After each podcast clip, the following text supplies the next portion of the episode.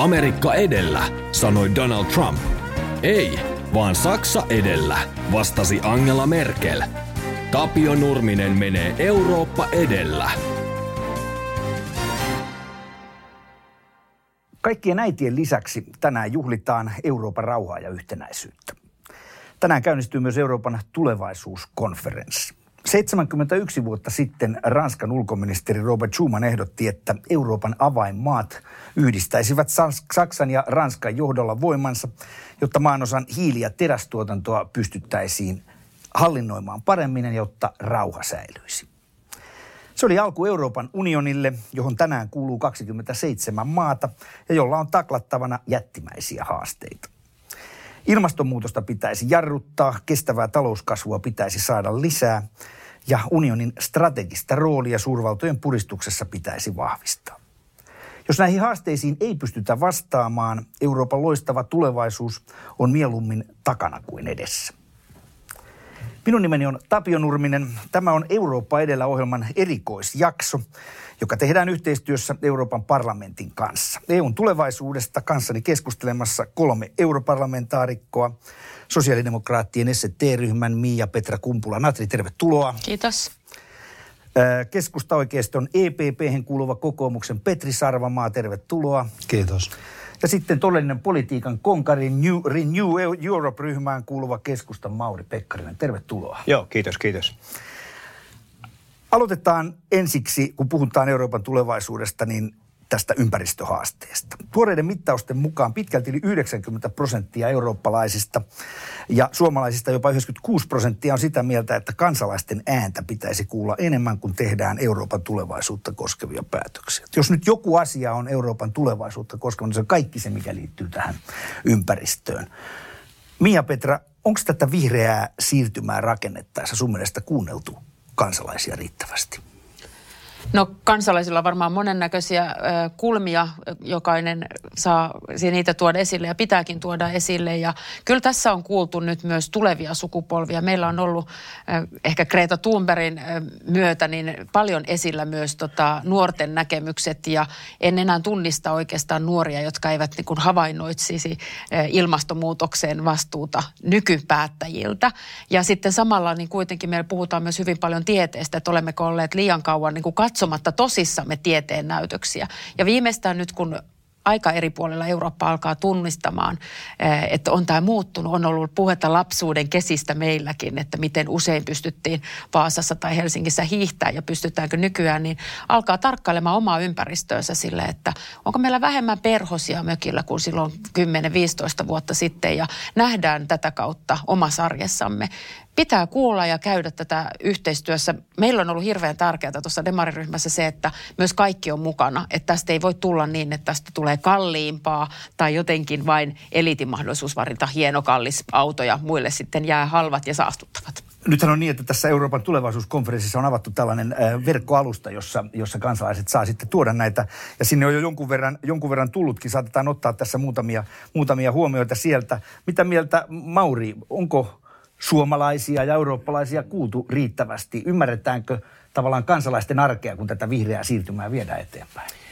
No voi olla, että kaikilla kansalaisilla ei ollut tilaisuutta tavallaan saada ääntään kuuluville. Ne, jotka ovat kaikista aktiivisempia, jotka organisoituvat, jotka kykenevät käyttämään nykyaikaisia viestinnän välineitä hyväkseen, heidän ääni mielestäni on kuulunut kaikista, kaikista parhaiten. Mutta onko esimerkiksi sinun ja, äänestäjäkunnassasi tavallaan tullut palautetta, että hei, ajatteletteko te ollenkaan tätä meidän arkea täällä esimerkiksi? Joo, kyllä varmasti on tullut. Mm. Ja tähän oikeastaan vähän viittaankin, että, että totta kai itse kunkin äänestäjäkunnassa on monenlaista väkeä ja, ja mullakin on monenlaista väkeä. Ja, ja tuota, se, että miten suhtautuu tähän itse asiaan, se itse asiassa ei niinkään riipu siitä, että käyttääkö näitä nykyajan viestinnän välineitä vai niin poispäin. Siinä voi olla niin kuin muita syitä. Jotkut ei yksinkertaisesti ole kiinnostuneita niin paljon asioista, mutta heidätkin pitäisi saada kiinnostuneeksi. Jotkut ovat kiinnostuneita, mutta eivät koe, että mikä väline on heillä niin lähellä, että he nyt siihen tarttuisivat ja, ja sitä välinettä käyttäen toisivat näkemyksensä julkisuuteen. Kyllä musta se, että annetaan syöttöjä, että tiede on näyttävästi esillä Framilla, kertoo totuuden.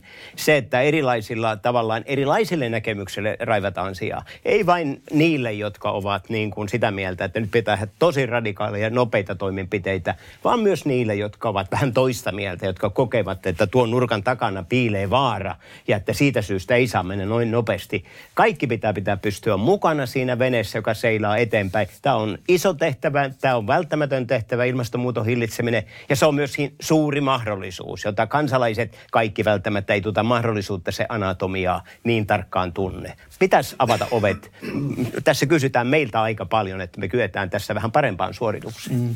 Mitä mieltä Petri? Onko tässä menty sillä tavalla eteenpäin, että, että kansalaisia olisi, olisi todella kuunneltu. Ja olet saatu molempia puolia, niin kuin Mauri tuossa. Tämä on aivan, aivan erinomainen kysymys sen takia, että, että näyttää päälle päin hyvin selkeältä, että missä mennään. Mutta jos sitä vähän rapsuttaa, niin mä olen, olen sitä mieltä, että tämä on kaikkea muuta kuin yksinkertainen tämä juttu. Eli toisin sanoen, Mä otan esimerkin. Mä teen tuolla, on tehnyt yhdeksän vuotta aika, aika laajasti liikennepolitiikkaa, maataloutta, maaseudun kehittämistä, budjettia hyvin paljon. Ja yrittänyt pitää niin kuin mielessä tai kantanut huolta siitä, että mitkä on demokratian perusedellytyksiä toimia, oikeusvaltion periaatetta ja niin edelleen että ulko- ja turvallisuuspolitiikka on mulle hirveän tärkeä alue. Nyt jos mä ajattelen näitä kaikkia kysymyksiä, mä saan aika, aika lailla takoa ja huutaa siellä ja, ja se, se niin kuin kuuluu vähän huonosti.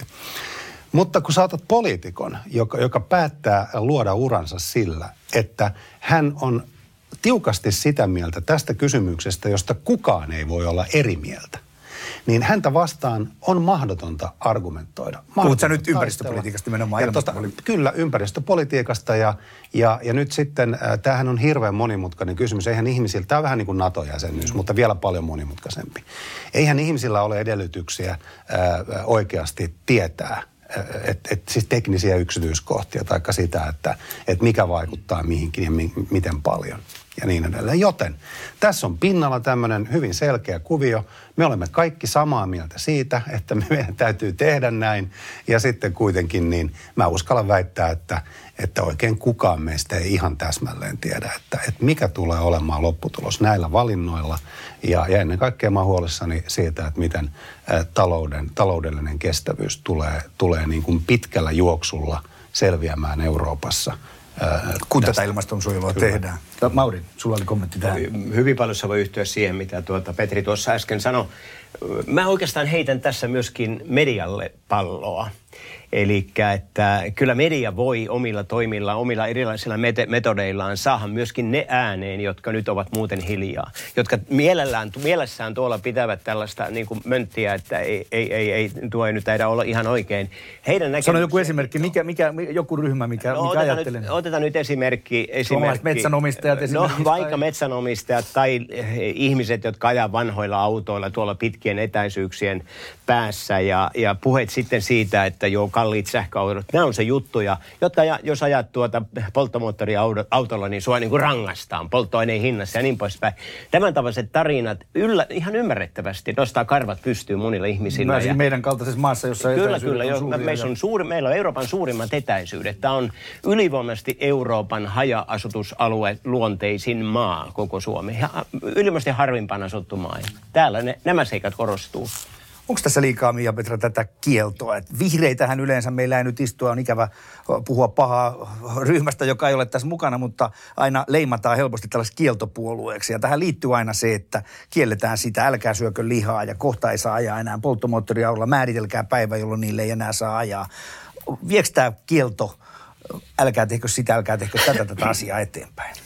No sitä poliittisesti koitetaan, että sitten puhutaan vähän populismina, että sitten vedotaan ihmisen hätään ja pelkoon ja käännetään se omaksi poliittiseksi voitoksi. Tämän tunnistamme Suomesta ja monesta muustakin Euroopan unionin maasta. Mutta mä en tartu tähän ollenkaan ja luotan ihmisten arvostelukykyyn sitten askelta pidemmälle. En näe yhtään yritystä, joka mainostaisi edes paikallislehden tai maakuntalehden kannessa, että meidän tuotteemme saastuttavat yhtä paljon tulevana vuosikymmenenä kuin tällä vuosikymmenellä. Enkä ole nähnyt tällaisia niin kuin, tota, vetoomuksia myöskään, että me emme tule ilmastotekoja tekomaan. Et odotan sitä, koska niin paljon poliittistakin tukea menee tässä autopelossa tai kustannuspelossa. Näinhän sitä asia? pitäisi mennä, mutta tätä ei tehdä näin, vaan kaikki investoinnit uuteen – pitäisi lähteä siitä, että niitä ei tehdä hölmösti vanhalla teknologialla. Ja tämähän on Euroopan unionin Green Dealin idea, tämän vihreän siirtymäohjelman idea, että me tehdään tämä meidän kasvuohjelmaksi. Ja mun mielestä Suomi, jolla on korkea pääoma, osaamispääoma, valitettavan pieni niin kuin investointipääoma, joka tässä teollistumisessa niin kuin on haitannut pitkään haittaa edelleen tässä muutoksessa, niin meillä on kuitenkin myös niin kuin teollinen maa ja kyky siitä tarjota uusinta, uutta ja parasta ja olla ensimmäisenä kärppänä uusilla markkinoilla. Mutta sulla oli Petri siitä, että, että ajatellaan tässä nyt työpaikkoja riittävästi, että, että, että kun tätä tehdään, niin, niin käykö tässä niin, että työpaikkoja sittenkin menee enemmän kuin niitä syntyy, vaikka halutaan kasvua? Me, me ei tiedetä vielä vastausta tuohon, mutta tämä innovointipuoli on ilman muuta muuta se, joka tässä on järkevää. Ja, ja tota, se on kannattavaa ja se, sitä mä niin kuin erittäin mielelläni olen, olen mukana edistämässä. Että esimerkiksi Suomen kaltainen maa ä, ottaa kaiken irti siitä, että meillä panostetaan tutkimukseen ja kehitykseen. Me otetaan mahdollisimman paljon EU-sta tätä ä, myöskin ja, ja tota näin. Mutta, mutta että oikeastaan tämä vielä, mä, mä tiedän, että meillä on aikaa tähän, mutta, mutta mä toisin tällaisen ajatuksen, että tämä juopa – Siis tänä päivänä mä väitän, että ensinnäkin media on valitettavasti politisoitunut. Tämä on niin kuin vaan fakta. Mä en rupea osoittelemaan mitään sormella. Ja, ja sitten kun katsoo, mikä juopa on vaikkapa Helsingin kruunuhan tai kallion, ja, ja sitten kehä kolmosen ulkopuolella. Se on aivan valtava. Siis nämä elää aivan eri todellisuudessa nämä ihmiset. Ja tämä on poliittisesti vaarallista, koska jos tämän annetaan kasvaa tämän ju, juopan, niin, niin se johtaa sitten taas poliittisesti. Sehän ei ole pelkästään suomalainen ilmiö, anteeksi kun mä keskeytän, mutta se on, se on, hyvin, se on hyvin yleiseurooppalainen ilmiö. Kyllä. Mauri, sulla oli tähän. Mä palaan siihen sun kysymykseen. Sähän lähit liikkeelle siitä, että onko kaikilla kansalaisilla onko mahdollisuus... Mukaan niin, onko vedetty mukaan. Se on minusta eri asia kuin se, että onko esimerkiksi minun tai sinun tai Hentu-Liisan mielestä kaikki se, mitä ollaan tekemässä, onko se välttämätöntä. Mun mielestä se on välttämätöntä.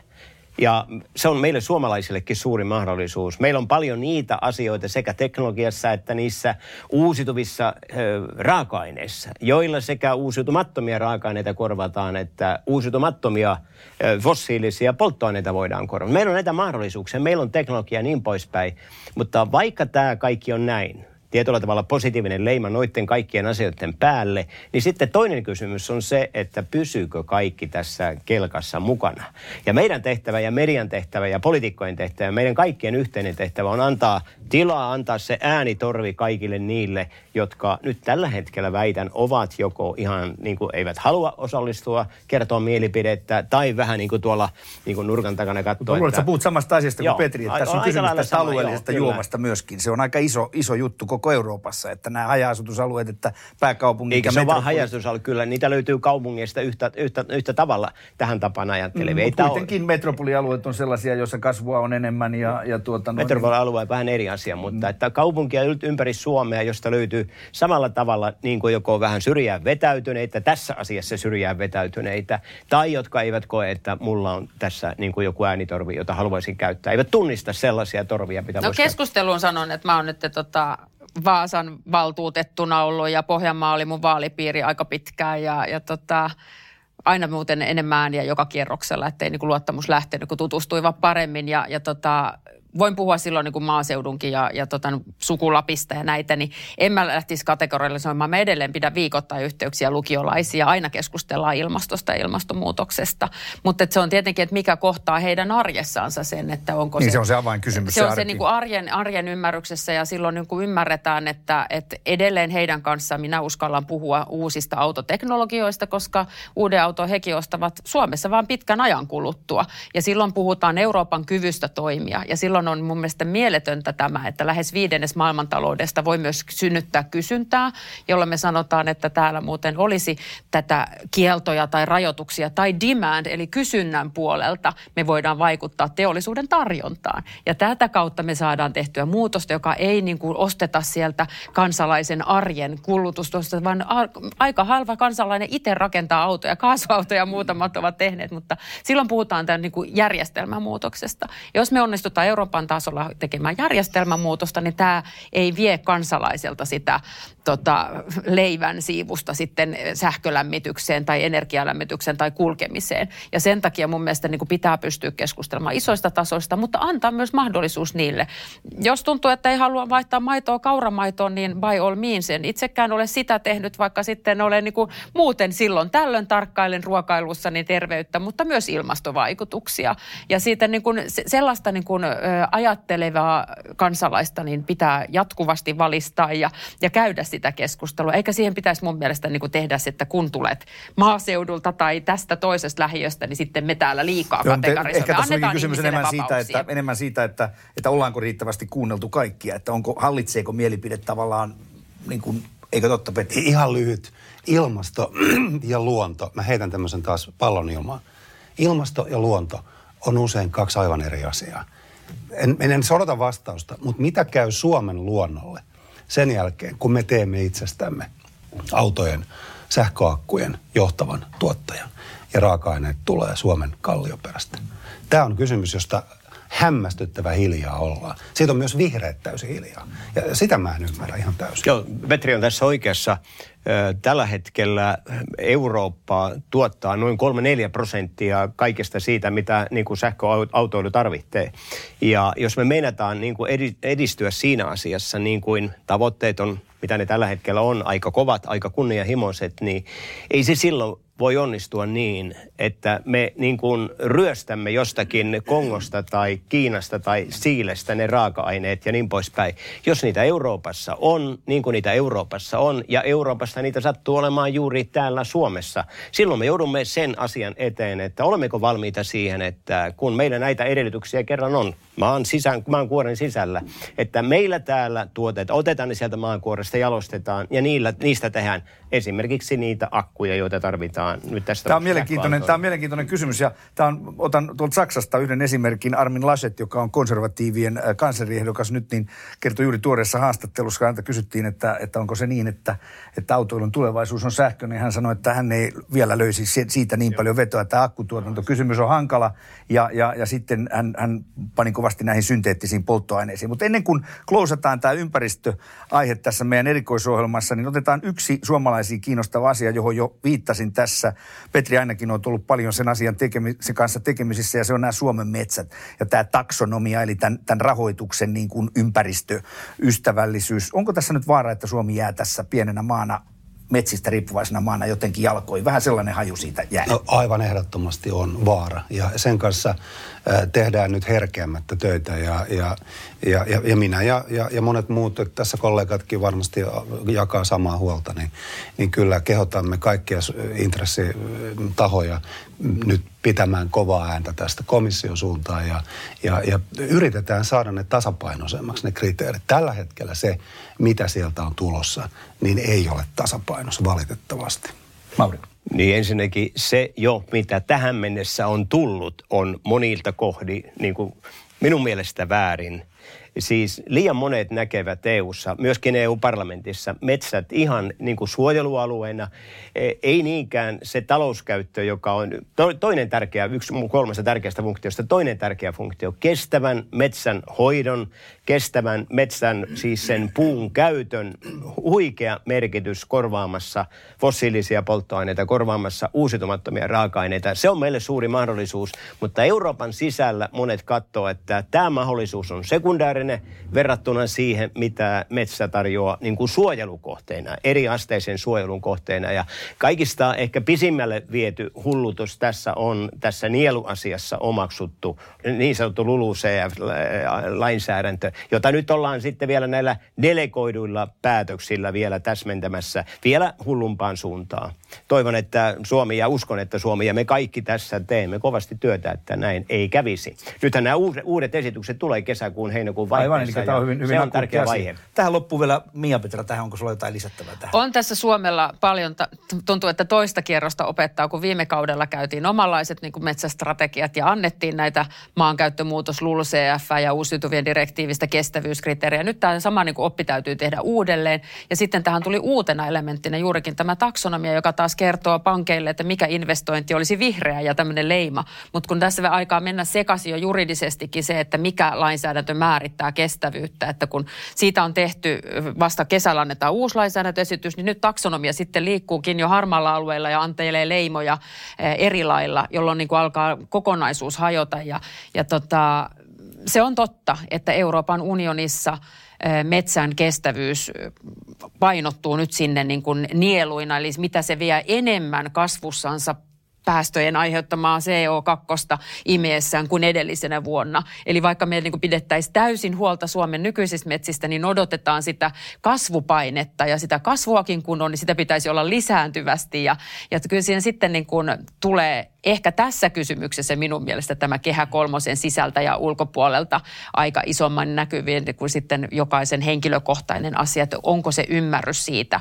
Ja mun mielestä meidän vahva viesti Suomena pitäisi kansallisesti löytää, että meillä on suojeltua pinta-alaa enemmän kuin Belgian pinta-ala on. Meillä on metsää vähän joka lähtöön ja pitäisi myös antaa kunniamaininta siitä, että on kestävää metsänhuoltoa, josta syntyy niitä raaka-aineita ja materiaaleja. Sitä työtä me tehdään ja se on aika vaikeaa. Petri Klousa ihan lyhyesti lyhyesti. Joo, no mä kirjoitin tämän EUn metsästrategian niin kuin parlamentin kannan siihen ja ja voisin pitää tästä pitkän esitelmän, mutta tässä kollegat ansiokkaasti kertovat kaikki avainasiat siitä. Semmoinen havainto jälleen heidän kysymyksen ilmaan. Rahoituslaitokset, bisnes ylipäätään, on erittäin innokkaasti lähdössä hyvin etukenossa näihin, koska he haluavat olla ensimmäisenä. He eivät halua hävitä kilpailua. Ja he näkevät, että tämä on megatrendi. Ja, ja silloin on olla niin kuin todella vaikea. Siis tässä on tapahtumassa historiallinen muutos. Me ei tiedetä vielä kuinka iso, mutta on menossa erittäin voimakkaasti niin kuin vihreäksi tämä politiikka. Sitä on tapahtunut jo vuosia. Se suunta jatkuu edelleen. Ja, ja mä olen huolissani siitä, että jälleen kerran, että säilyykö tämä järki ja tasapaino tässä vauhdissa. Se oli erinomainen klousaus tähän ympäristöasiaan. Kiitos kaikille. Jatketaan näiden EUn kannalta tärkeiden tulevaisuuden haasteiden perkaamista. Eurooppa edellä erikoisohjelman vieraiden, eli Mia-Petra Kumpula, Natrin Petri Sarvamaan ja Mauri Pekkarisen kanssa. Kaikki siis europarlamentaarikkoja. Nyt puhutaan taloudesta ja keskitytään nyt tähän yhteiseen elvytysrahastoon, jonka tietyllä tavalla pitäisi olla tällainen ponnahduslauta meille pois tästä koronapandemiasta ja ennen muuta sen pitäisi olla nimenomaan tulevaisuutta rakentava rahasto, jolla, jolla tehdään Euroopan taloudesta kriisikestävämpää ja, ja investoidaan ympäristöön ja digitalisointiin. Jos kärjistää, niin voi sanoa, että jakolinja tämän suhteen, sitten kun katsotaan sinne tulevaisuuteen, niin menee niin, että toisten mielestä – Piru on viemässä koko käden, koska sille annettiin pikkusormi, eli, eli otettiin yhteistä velkaa. Sitten toiset taas sanoo, että tästä alkaa hieno uusi yhteisvastuun aika, jolloin me pidämme paremmin toisistamme huolta. Mitä mieltä Mauri, onko pidettävä huolta siitä, että tämä on kertaluontoinen tämä elpymisrahasto, erityisesti se, että otetaan yhteistä velkaa, vai pitääkö ruveta rakentamaan tästä sellaista välinettä, jota voidaan käyttää myös jatkossa?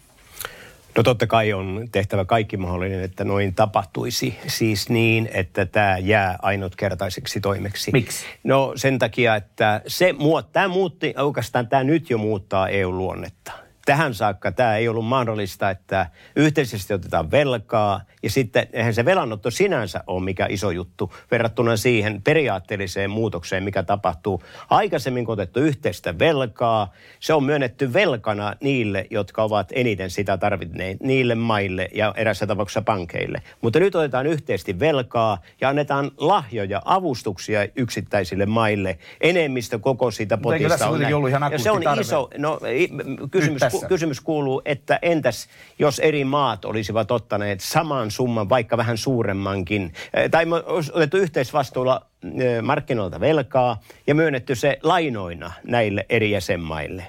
Mutta nyt sitä myönnettiin avustuksena valtaosa. Ja tämä on iso periaatteellinen muutos. Ja tämän niin kuin toistuminen minusta, se, sitä voi tapahtua. Se muuttaa luonnet. Se muuttaa EUn tulonsiirtounioniksi ja Mutta eikö se EU on nyt jo tulonsiirto? No, no se nyt on tietyllä tavalla, mutta, mutta se leimallisesti siitä tulee silloin tulonsiirtounioni. Minusta on erittäin tärkeää, että tästä pidetään huolta. Elvyttää pitää vaikka vähän enemmänkin kuin tällä 7,5 miljardilla euroa. Itse asiassa Eurooppa elvyttää kuudella tuhannella miljardilla eurolla. Niin, silloin kun otetaan kansalliset rahat muka- mukaan ja niin poispäin. Tässä yritettiin monta tärkeää paalua ja se oli minusta huono. No EUn johtajathan sitovat tämän päätöksensä tähän monivuotiseen rahoituskehykseen MFFään ja tämä teki niin kuin sitten hankalaksi esimerkiksi itselle äänestää loppuäänestyksessä sitä vastaan. Tein kaiken niin kauan kuin oli mahdollista, että tällaista avustusmuotoista tukea ei käyttöön otettaisi ja sitten kun se sidottiin kuitenkin yhteen MFFään, niin sitä oli vaikea enää vastusta. Pidän erittäin tärkeänä, että tätä ei toisteta, tätä ratkaisua, mikä nyt tehtiin. Mitä mieltä Miia Petra? No eduskunnan suuressa valiokunnassa toimi 11 vuotta ja viime sen 2008 kriisin aikana vielä sitten sen jälkeisessä hoidossa myös puheenjohtajana ja seurannut tarkkaan myös tuota eduskunnan perustuslakivaliokunnan ja muiden kaikkea tätä kansallista keskustelua. Ja, ja tota, kyllähän siinä ä, Suomen eduskunta, Suomen hallitusta evästi, että sitä niin sanottua avustusten osuutta pitää pienentää ja siinähän sitten hallitus sitä onnistukin pienentämään muiden niiden maiden kanssa, jotka eivät halunneet tämmöiseen, että annetaan avustusta tietyille maille, niin pienentämään sen 110 miljardia, että sitten lopulta sitä jäi se 390 miljardia. Mutta iso kysymys siitä, pysyvä vai, pysyvä vai, vai semmoinen tulevaisuuden juuri, väline? Juuri tämä, mitä Mauri tuossa hyvin kuvasi siitä, että siinä sitten annettiin tämä avustus. Ja kyllä siinä monella oli mielessä Italia. Tai Helena Petäjistö kirjoittaa, että jotta suomalaiset ymmärtävät Italian tilanteen, niin se olisi se, että meiltä olisi kaikki metsät palannut. Kun me äsken puhuttiin metsästä ja metsän työpaikoista ja taloudesta, niin kyllä tässä tuli tämmöinen solidaarisuustyökalu silloin, että me niin kuin autetaan Euroopan unioni ja euromaat ylös, eikä se ollut sitten enää vain niin kuin euroissa ja markoissa. Ja tämän keskustelun ymmärsin myös Angela Merkelin niin kuin suunnan muutokseen, että nyt meillä on yhteinen talousalue, meillä on yhteinen poliittinen alue ja nyt täytyy löytää se. Mutta mäkään en toivo, että tämä olisi niin kuin se tuleva malli ja mun ajatus menee enemmän myös tämmöisestä strategisesta autonomiasta, mitä Euroopan pitäisi tässä globaalitilanteessa tehdä, että meillä on teollisuuden alat, jotka pärjää, että me olisi 90 prosenttia akkuja tuomassa, vaan niitä pystyttäisiin tekemään. Me pystyttäisiin vastaamaan teknologian murroksessa Kiinan Eli nyt puhut siitä, että sitä rahaa pitäisi ja, panna asioihin. Se raha lähtee nyt sitten kansallisessa kuorissa niille jäsenmaille, eikä niin, että meillä olisi iso eurooppalainen ohjelma, jossa katsottaisiin, missä kannattaa tehdä autoa, missä akkua, miten saataisiin rakennettua eurooppalaista. Ja tämä on mun mielestä se niin kuin hankala puoli, että, että jäsenmaiden... tavallaan tässä rahastossa. Niin, että toisaalta vähän niin kuin enemmän Eurooppaa, että ei niin, että tulee Euroopan strategia, jossa sitten kyllä digitaalisesti ilmastoja tehdään, mutta sitten ne tehdään kansallisina paloina. Ja niin mun mielestä se olisi niin kuin se tuleva. Et mä en myöskään niin kuin näe tätä, että niin kuin suomalaiseen tota, malliin ja meidän valtiosääntöön oikeastaan sopisi tällaisena. Että kyllä jotain yhteisvelkaa otetaan, mutta silloin se on yhteisiä ohjelmia, eikä niin, että osa yhteisesti rahoitetaan, mutta kuitenkin kansallisesti katsotaan. Ja tätä tasapainoa tullaan keskustelemaan tulevat pari vuotta. Petri. Jos ymmärsin Mia Petra monipolvisen trokeen oikein, niin huoli, huoli on hyvin lyhyesti siis siitä, että käytetäänkö rahat järkevästi. Ja tämä on se, mistä pitäisi keskustella paljon enemmän. Mä lähdin politiikkaan 50 niin mä en ole koskaan oppinut kovin varovaiseksi näissä lausunnoissani. Ja sanon nytkin todella suoraan. Tässä keskustellaan täysin vääristä asioista tällä hetkellä Suomessa. Öö, yksi asia, mikä on, on oikea, mistä keskustellaan, on juuri se, mitä Maurikin sanoi. Tästä ei niin kuin yhtäkkiä tuosta vaan voida tehdä mitään tällaista pysyvää järjestelyä koska silloin menee todella moni asia uusiksi. meillä suomalaisilla on ollut, ollut systeemi, jossa, jossa me, me niin kuin suhtaudumme hyvin eri tavalla tähän velan ottamiseen ja velan maksamiseen ja, ja siihen, että, että se on jokaisen oma, oma homma ja vastuu. Tämä on tärkeä asia poliittisesti, tästä kannattaa pitää huolta, mutta paljon enemmän pitäisi puhua siitä, että mikä on tämän kokonaismerkitys Suomelle ja. Eli vähän sama, mitä Mia Petrakin tuossa sanoi. Kyllä joo. Ja, ja nyt sitten, jos otetaan taas semmoinen vähän niin kuin isompi ja pitempi kaukoputki ja katsotaan, että mitä maailmalla tällä hetkellä tapahtuu. Yhdysvallat elvyttää nimenomaan jakamalla ja kylvämällä rahaa aivan eri kertaluokassa kuin Eurooppa. Ja, ja tota, ylipäätään niin kuin suurin osa taloustieteilijöistä on sitä mieltä, että tämä ei tällä hetkellä ole ollenkaan meidän suurin ongelma. Joten meilläkin voitaisiin pikkusen niin kuin, ottaa toisenlainen perspektiivi. Ja sitten toinen asia, mistä ei puhuta lainkaan. Siis se, mikä tässä on ongelma tässä elvytysvälineessä, on se, että se tulee liian myöhään ja sitä tehdään hirvittävällä kiireellä EU:ssa tällä hetkellä. Komissio on jumalattomassa paineessa. Isot jäsenvaltiot, mukaan lukee Saksa, ovat sitä mieltä, että nyt äkkiä vaan sitä – sitä niin kuin hyväksytte sitä kansallista suunnitelmaa ja rahat täytyy saada nopeasti jakoon. Ja siinä laiminlyödään tämä valvonta. Tässä, tässä tota, no me ollaan saatu tässä, näissä neuvotteluissa saatiin ihan merkittävä valvontarooli ja yritetään pitää siitä kunnolla huoli. Mutta tietysti ei teillä mitään sitovaa, ihan parlamentilla mitään sitovaa mahdollisuutta Ei, ei ole, mutta... Te ette voi estää mitään, mutta voitte tietysti keskustelua herättää. Ei, mutta kyllä meidän valvontarooli tulee mm. tähän, mm. tähän tota elpymisvälineeseen. Mutta siis se, että kun kiireellä jaetaan, niin ovatko ne suunnitelmat sellaisia, että se euro poikii kaksi lisää? Tämä on se, niin kuin mitä, mihin viittasin, että Hyvä. tämä on se, se suuri Mauri. Hyvä, Hyvä, että Petri niin kuin sinänsä kannattaa sitä, että elvytetään, pannaan paljon rahaa liikkeelle. Äsken jo todettiin, että Eurooppa tulee laittaneeksi todennäköisesti aika lähelle 7000 miljardia euroa. Se on aika lähellä muuten sitä USA-panostusta, mm, no 6 miljardia, 6000 miljardia euroa. Että kyllä me ollaan niin kuin samoissa lukemissa. Euroopan keskuspankki tulee ot, äh, ostaneeksi jäl, tuota, näitä valtioiden velkapapereita ensi vuoden maaliskuuhun mennessä yhteensä viidellä tuhannella miljardilla – eurolla. Aivan huikeita lukemia ja niin poispäin. Ja Jonkunlainen ongelma, joka nyt kuitenkin sitten hoituu jollakin tavalla, niin on todellakin se, että yhtäkkiä nyt laitetaan avustusmuotoista rahaa niin paljon liikenteelle, liikenteeseen, että on maita Euroopan unionin alueella, jotka saavat suhteessa budjettiinsa kymmeniä prosenttia avustusmuotoista tukea. Kymmenen, kymmeniä prosenttia suhteessa sen asianomaisen maan yhden vuoden budjettiin. Enimmillään kansantuotteista tuo avustuksen osuus on 15 prosenttia, se on Kroatian kohdalla. Nämä on niin huikeita niitä summia, että kun ne pannaan yhtä aikaa liikkeelle, se, että tulevatko nuo rahat käytettyä edes sitten tarkoituksenmukaisella Eli tavalla, olisi ollut parempi, se on iso ei, valvontatehtävä kaiken kaikkiaan. Mutta eikö tosiaan olisi ollut parempi niin, että aika monet on sanonut kuitenkin sitä, että oltaisiin tehty jotain isoja eurooppalaisia hankkeita, olisi, olisi mietitty jotain akkutuotantoa tai olisi mietitty jotain tällaisia. Joo, mutta ei ole. Se tulee sinne nyt kansallisten ohjeiden sisään, että kun sanotaan Joo, totta kai, mutta eihän se, mutta jos nyt katsoo, mä katsoin Saksa ja Ranskan ohjelman teille aika huolella läpi. Ja, ja sehän on, nehän on käytännössä Saksa, Saksassa arvioidaan 80 prosenttia on asioita, jotka olisi joka tapauksessa tehty. Eli, eli tavallaan niitä uusia impulseja, joita tällä olisi ehkä pitänyt tehdä. Ei ole tarpeeksi integraatiota. Mm. Mä, ja, ja, me, mä, me ollaan tässä meppeinä, että jäsenmaat niin sen torppasivat. Parlamentin budjettivaliokunnassa, jossa istun, ja, ja olin siinä viisi vuotta eka varapuheenjohtaja just äskettäisellä kaudella. Ni, niin meillä on jatkuvasti juuri tämä huoli. Meidän pitää saada enemmän tehtyä tätä, tätä yhteisellä päätöksellä. Ja, ja Eli enemmän Eurooppaa rahaa. eikä vähemmän Enemmän no, Eurooppaa. Nyt, nyt on sitten kaikki lisäksi tuota, valtion tukisäädökset on pantu telakalle. Niitä ei noudateta sillä tavalla, kun aikanaan on sovittu. On niin kuin annettu erittäin paljon löysiä ja eräät rahoitusinstrumentit ovat luonteeltaan sellaisia, että rahaa niistä voidaan myöntää jopa yksittäisille yrityksille, jopa 100 prosenttia siitä hankkeen kokonaiskustannuksesta. Mitkä vaikutus tällä on yhteisillä sisämarkkinoilla kilpailuneutraliteettiin eri maissa olevien yritysten, saman toimialan yritysten välille? Kyllä tässä on erittäin monia suuria vaaroja ja valvontatehtävä, johon Petri tässä viittaa. Meillä on jonkunlainen valvontatehtävä parlamentilla, mutta kyllä se on hyvin, hyvin, hyvin pitkien niin kuin lankojen päässä. Kyllä tässä mm, komissio ja jonkun verran neuvosto on tietysti ensisijassa sen valvonnan kanssa.